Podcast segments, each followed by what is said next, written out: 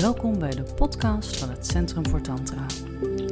Mijn naam is Kim Bruggeman en in deze aflevering is senior trainer Remmelt van Kleef aan het woord. We hebben het over conflict, in jezelf en in de wereld. En welke emoties en gevoelens daar mogelijk aan ten grondslag liggen. We besteden maar liefst twee afleveringen aan dit omvangrijke onderwerp. Dit is deel 1. Veel luisterplezier. Hey Ramot, fijn om je te zien en te horen. We hebben het over conflict en ik moet meteen denken aan haat. Nou, ik had, een ik had eigenlijk in de hele, um, zeggen, het vooruitzicht van, deze, van dit gesprek, dit onderwerp ook, had ik een hele uh, brede bespiegeling waar haat wel zonder meer ook een, uh, een onderdeel in vormde. Um,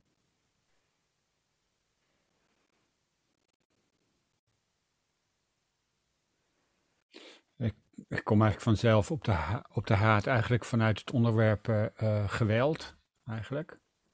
Um, of haat als een vorm van geweld. Dus in die zin, in die zin uh, uh, was het deel van, de, van, die hele, van die hele brede overweging waar ook maar weinig, uh, waar, maar waar, waar maar weinig uh, lijn in komt eigenlijk van zichzelf. Um, ja, dus ik denk dat we een uitzonderlijk moeilijk onderwerp proberen te doorgronden, eigenlijk. Um, in ieder geval een, voor mijn gevoel heel omvangrijk uh, onderwerp. Ik ga even een stukje terug. Toen wij waren. Uh, toen dat vliegtuig naar beneden werd gehaald in de Oekraïne, ik geloof in 2016, zeg ik uit mijn hoofd. Toen zaten wij aan boord met een groep. Ja, was ik bij. Daar was je bij, ja. ja. En daar, heb, daar hebben we toen die dialoog gedaan. Kan je je herinneren? Dialoog eigenlijk over geweld en de oorlog. Ja. En ik, en ik kan me nog zo goed herinneren dat daar maakten we eigenlijk zo'nzelfde switch ook van, mm. van uh, laat maar zeggen, het, het, het, grote geweld of het, of het geweld in de wereld uh, naar uh, het, geweld wat we elkaar aandoen, laat ik het zo maar zeggen. Het geweld wat we met elkaar wat we op elkaar plegen of wat in onszelf um, uitbarst. En ik kan me heel goed herinneren dat toen de vraag, dus dan komt het woord vraag weer terug, eh, dat toen de vraag rees van, uh, wat bedoel je nou eigenlijk? Wat bedoel je nou eigenlijk? Eigenlijk als een, als een uh, soort noodzakelijke stap. Um, bijna alsof de vraag dan in de, alsof de vraag de beweging is weg uit het reeds ingenomen standpunt. Dus ik heb een bepaalde mening ergens over, of ik heb een bepaald gevoel daarover. En daarin uh, bevind ik me in oppositie um, uh, ten opzichte van jou. Ik voel iets anders dan jij, uh, of ik heb een ander gezichtspunt dan jij. Daar kan je oorlog krijgen, laat ik het zo maar zeggen. En hetgene wat je daaruit beweegt, uit het standpunt, is eigenlijk de vraag die indikeert dat je interesse hebt in waar iemand anders is. Je zegt, maar als je dit dan zegt, wat bedoel je dan eigenlijk? Of als je dit zegt, of als je dit vindt, waar kom je vandaan? Of uh, welke, gevoelens spelen er in de achtergrond die maken dat je op deze manier manifesteert. Dus de vraag die eigenlijk de weg opent naar begrip over uh, de positie van je opponent, laat ik het zo maar zeggen. Kan je me volgen? Ja, heel goed. En, want dat is de vraag. Maar dan heb je volgens mij ook nog, daar, wat daarmee te maken heeft, is een bepaalde houding. Denk ik, want je kunt die vraag stellen, wat bedoel je eigenlijk? Ook uit een superieure positie of om diegene Mhm. alsnog wel te willen horen, maar vooral dan weer te zeggen hoe jij het ziet. Of dus een oprechte, open houding. Ja, En, en echt willen begrijpen hoe die ander zijn of haar realiteit is. ja, ja. Ja, ik moet nu want ik ken, hem de- ook, ik ken hem ook als een manipulatief iets. Van wat bedoel je nou eigenlijk? Van het idee van ik wil je graag horen, maar eigenlijk ik wil je horen zodat ik nog even kan vertellen waarom ik toch echt gelijk heb. Ja, precies. Ja. Ik wil je horen en in de dingen die ik hoor vind ik nieuwe, vind ik nieuwe munitie om je te bestoken. Ja, Eh, met, mijn, met mijn eigen gelijk. precies. Ja. Ja. Ja, ja dit, maar, maar daar, daar, daarin, daarin eh, hint je eigenlijk naar dat de, dat de houding van waaruit de vraag gesteld wordt, eh, of die houding ehm, ten aanzien van jezelf de bereidheid draagt om je eigen eh, standpunt los te laten. Dus dus kom, kom, je, kom je uit de loopgraaf van je eigen gelijk in die vraag. De vraag is eigenlijk een resultaat van iets wat al in jou is gebeurd. Anders kun je die vraag niet stellen. Toch als jij, heel als jij nog steeds heel geladen bent, of juist in het conflict zit, eh, het lijkt me heel moeilijk om dan alsnog diegene echt te horen. Uh, nou, waar, waar het me aan doet denken is, het roept bij mij dan eh, de vraag op van, wat is het belang van eigen gelijk? Ja, dus wat, is, wat, is, wat, voedt, wat, voedt, wat voedt in mij de bezetenheid om mijn eigen gelijk uh, erkend te krijgen door de ander? Waarom, waarom moet ik zo nodig gelijk hebben? Of waar, wat, wat geeft mijn standpunt me? En, en waarom is het nodig dat mijn standpunt uh, herkend wordt en uh, aangenomen wordt door de ander? Als dat niet nodig is, dan, ja, dan, heb, dan, heb, ik, dan heb ik mijn waarheid, zou je kunnen zeggen, en de ander heeft mogelijk een afwijkende waarheid. Maar, de, maar er is dan daar geen kiem voor conflict of geen kiem voor geweld. Dan is er een uitwisseling van percepties, maar leidt het niet tot een. tot het moeten onderwerpen. Want dat, zoiets zit erin, hè? Van op het moment um, dat ik mijn gelijk moet krijgen. Um, het gevecht wat daar dan in is, laat ik het zo maar zeggen. Waarom, waarom, waarom, waarom, uh, waar, wat, wat, um, wat is daar dan aan de hand? Wat is daar dan aan de hand? Wat is daar aan de hand?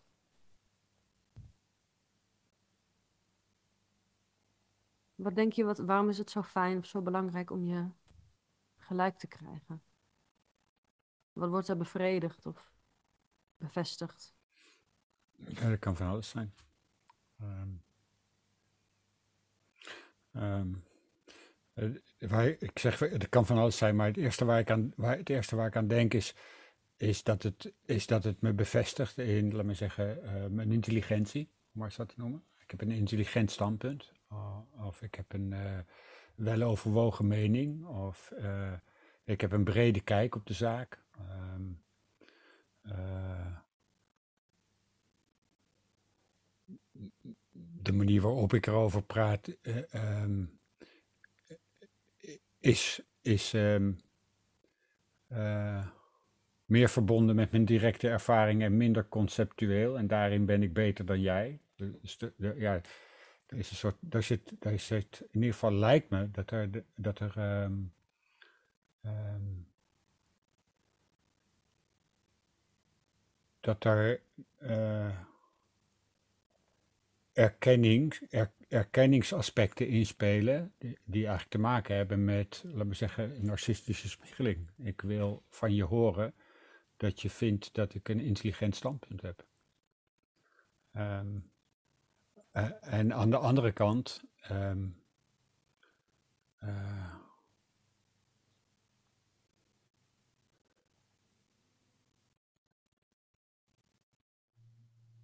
ik wil me niet uh, onderworpen voelen of vernederd voelen, laat ik het zo maar zeggen, in, dat ik moet erkennen dat ik een inferieur standpunt heb, of dat mijn intelligentie tekortschiet, of dat ik dommer ben dan jij, of dus dat soort conflicten spelen daar dan in, voor mij in ieder geval. En, en daaraan gekoppeld dan dus ook, uh, uh, laat me zeggen, conclu conclusies van macht en onmacht.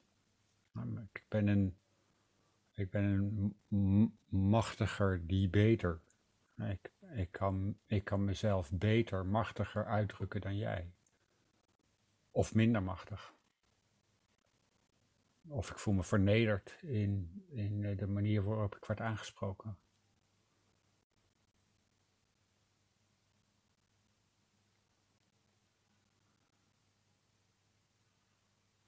Ik had een dialoog, we deden een dialoog op een gegeven moment met uh, vrienden. En um, waarin we eigenlijk wel iets probeerden te begrijpen van wat, wat speelt er nou een rol um, in geweldsuitbarstingen en ook eigen geweldsuitbarstingen. En vernedering speelde daar wel een, eh, was wel daar een belangrijk aspect in. Van op het moment dat je mensen gaat vernederen of mensen zich vernederd voelen, um,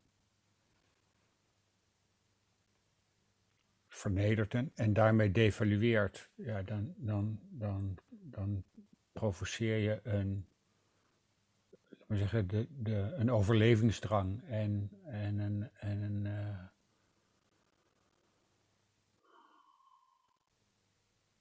ja, overlevingsdrang, geweld. Eh, eh, ik denk zowel heet geweld als, als koel geweld, zowel, laten we zeggen, uh, woede als haat. Beide. Beide.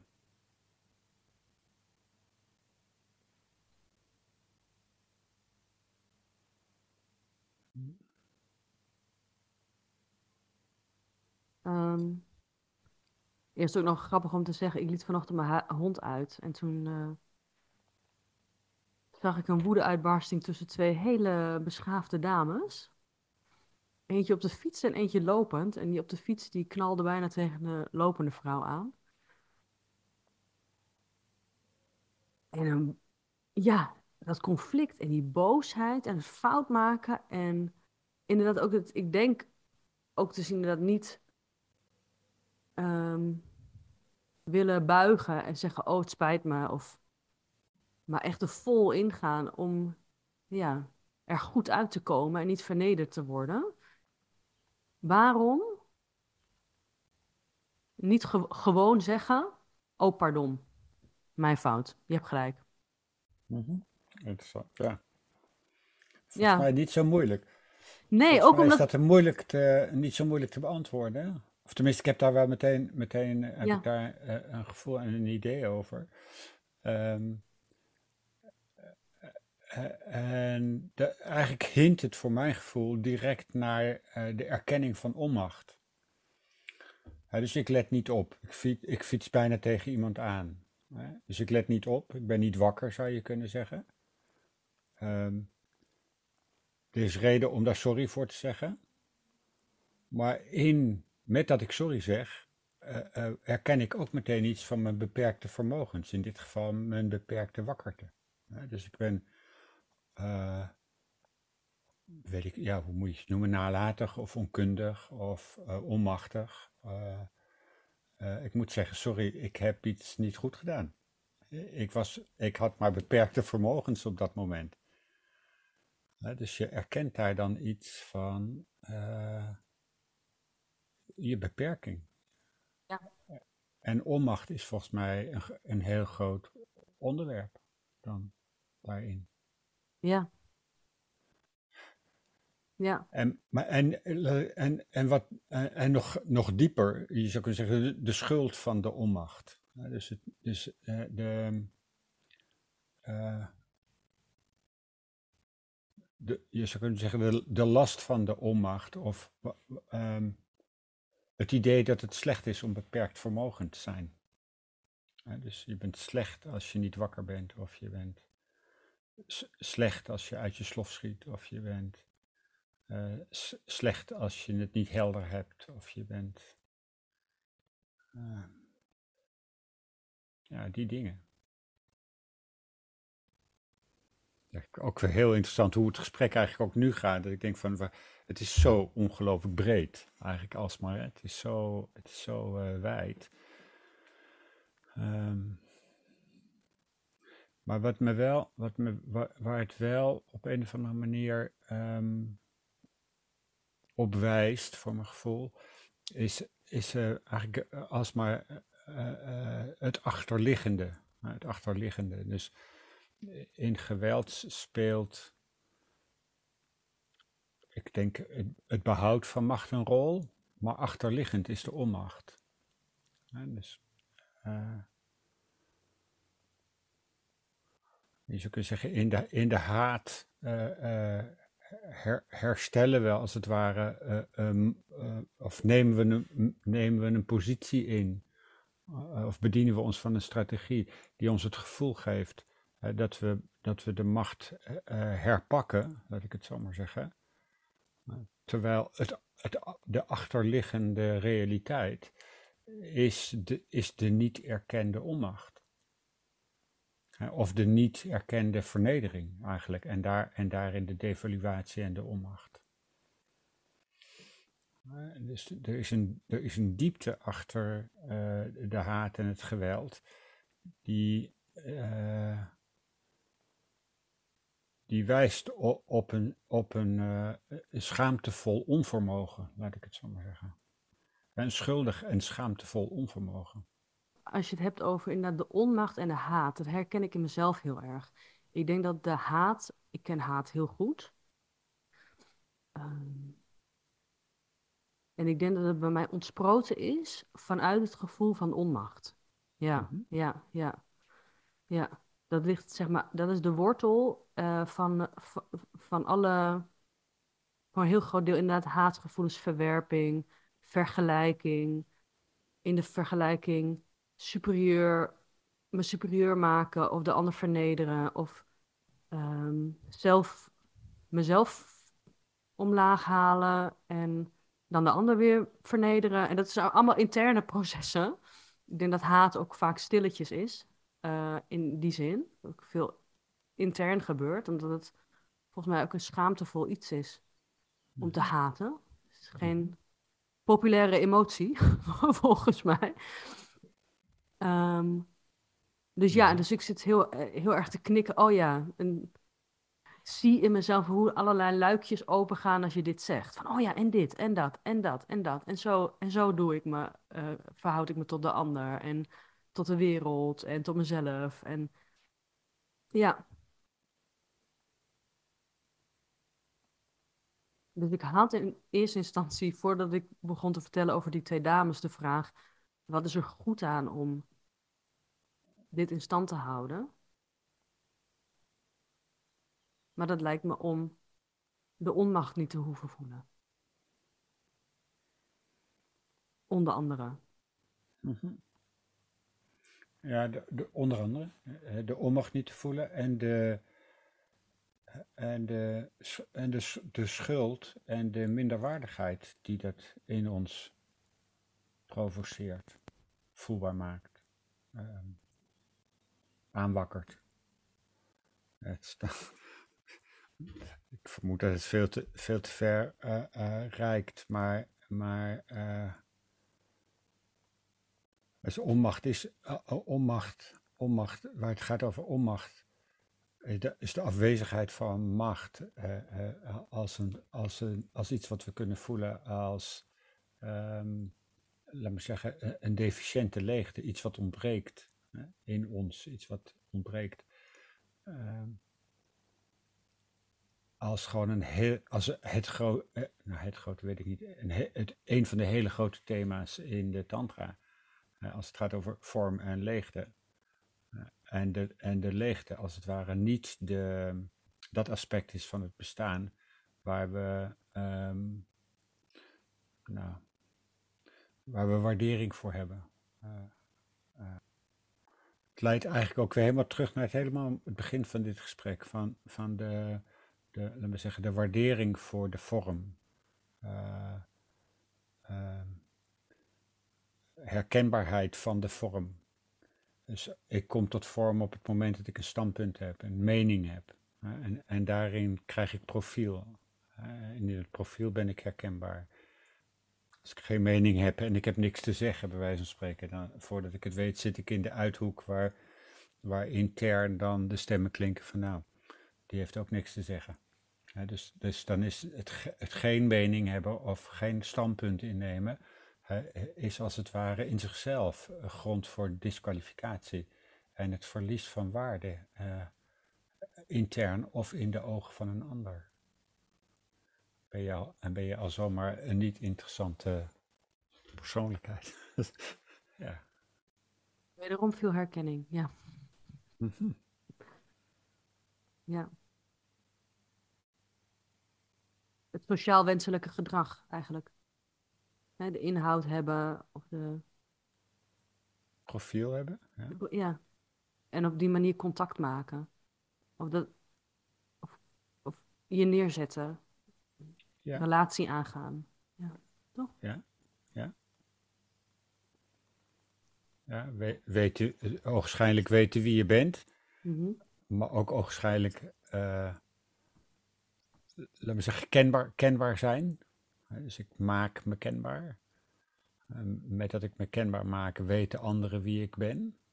Of veronderstellen te weten wie ik ben. En, en, dat, en dat maakt me tot een leesbaar en in die zin dan ook, denk ik, veilig iemand. Zelfs als ik gekend word in mijn gevaarlijk zijn, dan nog weet je, weet je dat je voor me op moet passen, bijvoorbeeld.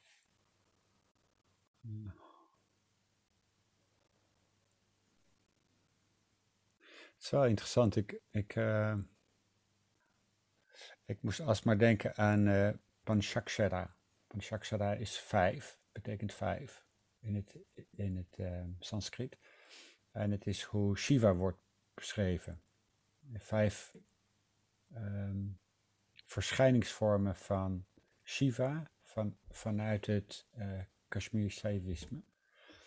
Shiva wordt dan gezien als vijf Om Namah Shivaya zijn vijf lettergrepen, Panchakshara mantra. En daarin, um,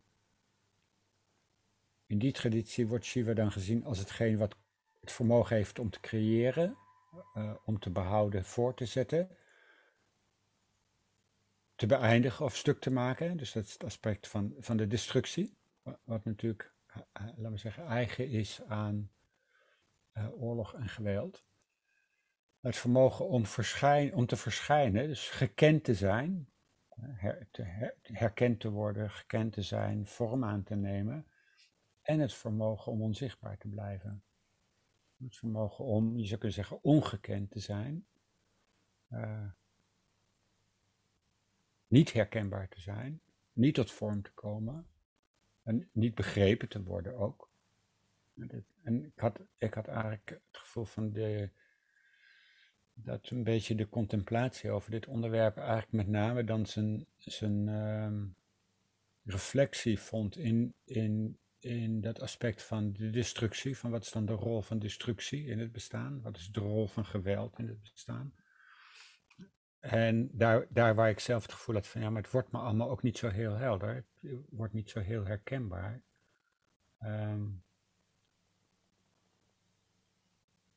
had ik ook het gevoel van ja, er is, daar, verschijnt, daar verschijnt eigenlijk veel onherkenbaarheid. Er verschijnt veel wat me niet helder wordt. Er is veel aan de hand van ik zou wel willen dat ik er meer van begreep. Ik zou wel willen dat ik er meer over te zeggen had. Ik zou wel willen dat ik. Ehm, dat zich een standpunt in me vormde, laat ik het zo maar zeggen. Maar het gebeurt niet zo heel erg. En dat dan te zien eigenlijk als een vermogen en niet als een onvermogen. Als een kwaliteit en niet als een, als een, eh, het ontbreken van iets, maar de afwezigheid van vorm. Wat niet een, ehm, wat, wat, niet, wat in zichzelf niet een tekortkoming is, maar een realiteit. Een, een wezenlijke eigen. Uh, klinkt een beetje raar, de, de creatie van non-creatie, of de creatie van onhelderheid, of de, de creatie van het uitblijven van vorm. En dan, dan, hoor ik, dan hoor ik in mijn eigen oren eigenlijk al meteen, als ik dat dan, als ik, als ik dat dan ben, hè, als dat in mij gebeurt, dan, dan hoor ik als het ware meteen het commentaar, ja, wat heb ik daar nou aan? Begrijp je? Wat, wat, heb ik daar nou aan? Wat is de waarde daar dan van? Hoe, hoe, hoe moet ik dan met jou een gesprek voeren over geweld? Ehm, als, zich, als zich daar geen mening over vormt. Als ik daar geen standpunt over heb. Wat heb jij daar nou aan? Wat hebben de mensen daar nou aan? Dus dat is onmiddellijk, onmiddellijk uh, draagt dat de last van, van uh, waardeloosheid eigenlijk. Dat is verdrietig. Ja. Ja. Ja. Grappig, en als jij het vertelt, voel ik een enorme opluchting. Mm. Omdat ik het zo goed ken in mezelf, dat ik geen mening heb, het niet weet. Verlies in mezelf in nuance. dat ik denk, oh ja, die heeft gelijk, dat is een punt. Oh ja, dat snap ik ook. En dan vind ik niks. Mhm. En daar heb ik heel veel superego. Ken ik heel veel stemmen die dat veroordelen. Je bent toch een stevig iemand. je sta en, en dan soort idee over dat ik onzichtbaar ben, dat ik geen impact heb, dat ik niet, geen impact heb op mijn omgeving, dat ik niet opval, dat mensen me, mij niet herinneren, zich mij niet herinneren. Het idee van iemand met een mening die komt binnen en die wordt gezien, dat is iemand. En, en ik kan net zo goed soort er niet zijn, verdwijnen. Ik snap het allemaal wel, maar ik vind zelf niks. En als je dan zegt, oh, dit is ook een aspect van Shiva, voel ik enorme opluchting. Dan denk ik, oh, oh wat fijn. Het is... En ik, eh, alsof ik, het, ik kan het ineens zien als iets waardevols, in plaats van mhm. eh, als uh, iets wat niks, ja, precies, iets wat niks voorstelt, iets wat... Mhm. Ja, wat zwak is. Wat zwak is. Ja, Wat, wat zwakker is dan een stevige mening hebben. Ja. En die verkondigen en dat ook gewoon doen. Dat ook gewoon doen. Mm Ja. Ik moet denken, de waarde van aplomb. dus met aplomb je mening geven en dat dat dan in zichzelf waardevol zou zijn. Uh, en dat kan het zijn, maar, nee, maar, maar niet per definitie. Nee. Uh, zoals geen mening hebben ook niet per definitie geen waarde heeft. Dus, ja. Uh, zo, ik moet ineens denken aan. Ja. Um, is het nou Socrates die dat zei? Mm of, hoe, of hoe meer ik weet, hoe meer ik me realiseer dat ik niks weet. Ja. Um, maar in, in, in dat idee, daar hou ik mezelf wel eens aan vast. En dan maak ik, mhm. om mezelf superieur te maken ten opzichte van degene met een mening. Dan denk ik, ja, maar ik heb geen mening. Dat is eigenlijk heel wijs. ja, ja. Dat wordt dan heel akelig, hè? Dus dan is dat geen. Dus het wordt. Het, eigenlijk is het. Voel ik me deficiënt. Ja. En heel akelig. En. Ja. Gebeurt er dus een heleboel intern. Dus ik kan niet zijn met, met dat niksige omdat ik me inderdaad zo waardeloos voel. Omdat het, het is, het is zo'n diepe, diepe imprint dat je iets moet zijn. Ja. En dat je dan niks bent. Ja. Ja. Het, illustreert het heel erg wat, waar we het net over hadden. Hè? Dus uh, uh, achter de superioriteit van uh, eh, ik ben een incarnatie van Socrates. Dus in die superioriteit daar, daar, daar gaat eigenlijk de, de, de, de schaamte over de vormeloosheid of de meningloosheid vooraf. En, en die uh, compenseert zichzelf dan als het ware. Die blaast zichzelf op in, in uh, ja, dat superieure handvat eigenlijk. Ja. Dus je illustreert eigenlijk eh, het mechanisme waar we het eerder dan over hadden. Ja. Um, ik was dus ook bezig met het, met het aspect van geweld. Hè? Dus, dus geweld in zijn zichtbare vorm. Dus, dus in zijn expressieve vorm, laat ik het zo maar zeggen. Maar ook geweld in zijn stille vorm. Dus de, ik moest denken aan uh, het geweld van een ouder die zijn kind doodzwijgt, bijvoorbeeld. Ik vond de taal ook meteen dan heel interessant. Dus doodzwijgt, doodmaakt, doodmaakt, inzwijgen. Dus dat is dan een soort stilgeweld. Onmiskenbaar stilgeweld. Um, en ik was eigenlijk gefascineerd, ook gefascineerd, een beetje grote woorden. Um, dus ik dacht toen, ik dacht toen aan uh, uh, wat ze noemen zinloos geweld, proportioneel geweld. En ook daar dacht ik weer aan de achterkant van die woorden. Van nou, als iemand het heeft over zinloos geweld, dan, dan impliceert het dat er een onderscheid is tussen zinloos geweld en zinloos geweld en zinvol geweld. Zinloos geweld, zinvol geweld. Of uh, disproportioneel geweld of proportioneel geweld. Dus ook de plek van zou kunnen goed, goed geweld of slecht geweld, zoiets dergelijks. Um, en daar was ik een beetje over aan het mijmeren. Toen dacht ik, oké, dus, dus uh, zinvol geweld. Als ik word aangevallen door iemand en ik verdedig me. Zelfverdediging bijvoorbeeld. Als een vorm van zinvol geweld. Um,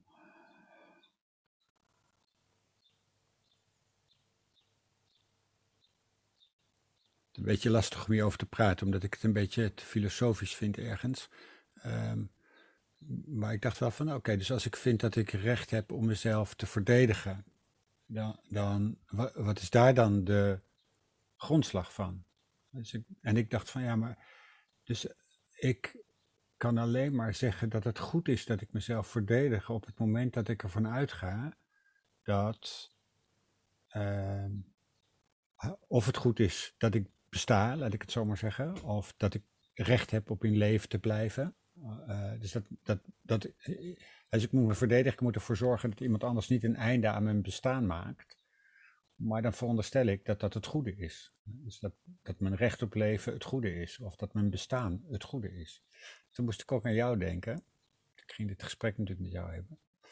Toen dacht ik, oké, dus, dus uh, wat is nou het goede aan of wat is, Kim, wat is kinderrecht op bestaan? Of wat is het goede aan kinderbestaan? En toen moest, toen moest ik natuurlijk uh, aan Manu denken. dacht ik, ja, maar je hebt een kind om voor te zorgen. dus dus uh, dat vind ik goed. Ik vind het goed dat je leeft, laat ik het zo maar zeggen, om die reden.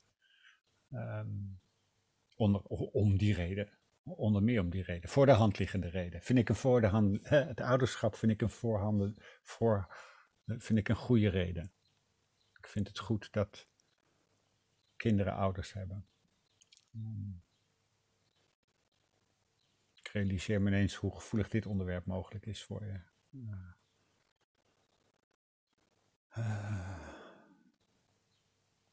En ik ben zelf niet meer in die positie.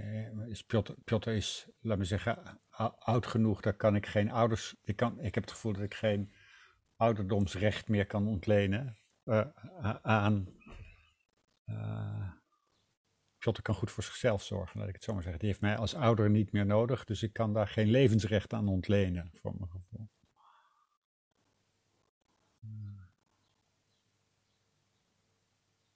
Ja, dus het bracht eigenlijk het onderwerp van recht van leven. Wat maakt nou dat ik denk dat ik recht heb van leven? Uh, en ben, ben ik het dan die dat bepaalt? Of wie, ja, wie bepaalt nou wanneer ik doodga? Of uh, uh, is het zinloos als ik op straat in elkaar geslagen word en daaraan overlijd.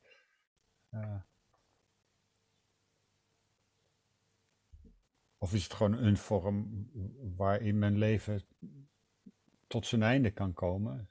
Zoals ik ook getroffen kan worden door een ziekte of uh, een ongeluk of uh, God mag weten wat. Um, alsof daar, alsof daar in de veronderstelling van, van uh, recht van leven of recht van bestaan, als het ware ook alweer een, een kiem is van verzet uh, en geweld. Dus ook.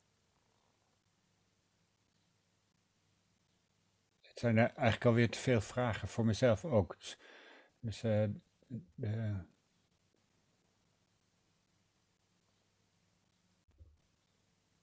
Dus ik, ik ga even terug naar, naar dus wat waar is, is dat ik leef, denk ik. Hè? Dus ik besta, ik word wakker, ik loop, ik, uh, ik, doe, ik ben, ik leef. Maar wat ontleen ik daaraan eigenlijk? Dus ontleen ik daar ook een, een, een bestaansrecht aan of een levensrecht aan? En als iemand dat leven of mijn leven bedreigt, ben ik dan gerechtigd om dat te verdedigen als het ware. Of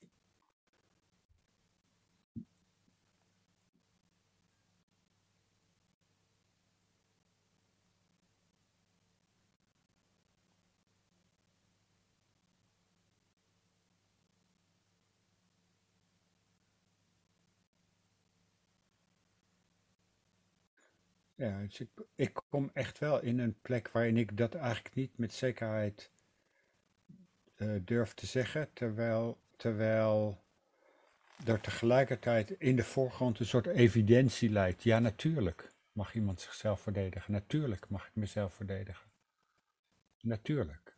Dus, dus dan is er, dan is er, er een, er is een, een laag in de voorgrond waarin het volstrekt vanzelfsprekend is als ik een ander mens dood zou maken, bij wijze van spreken, uh, uit zelfverdediging, dat is ingebakken in ons rechtssysteem, gebaseerd op het recht van leven. Dus ik veronderstel dat ik mag leven uh, en vanuit dat recht uh, mag ik een ander mens doodmaken, om dat recht recht te doen. om dat recht toe te passen. Zoiets dergelijks. Vanuit het recht op zelfverdediging of lijfsbehoud mag ik geweld plegen. Dat is in de voorgrond evident.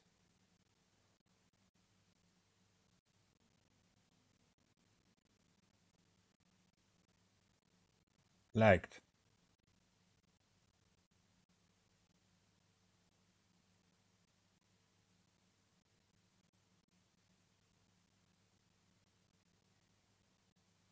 Maar ik ben daar dus ook over in de war. Ik denk van, ja, maar ga ik daar dan echt over? Of, of,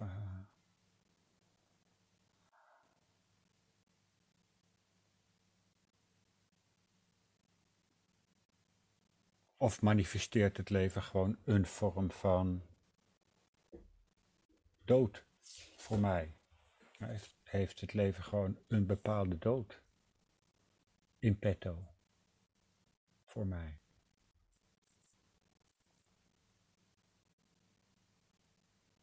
Ik vind het woord verzet eigenlijk interessant. Uh, ja. Ik vind het woord verzet daarin interessant. In hoeverre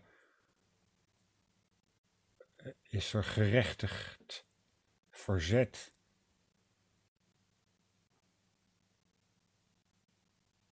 ten aanzien van de loop der dingen.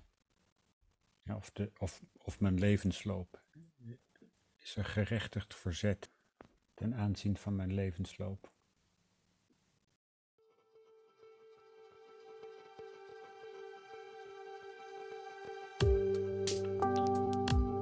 Tot zover deel 1 van het gesprek met Remmelt over conflict. Je luisterde naar de podcast van het Centrum voor Tantra. Voor meer informatie over wie we zijn, hoe we werken en wanneer er welke groepen gegeven worden ga je naar centrumvoortantra.nl.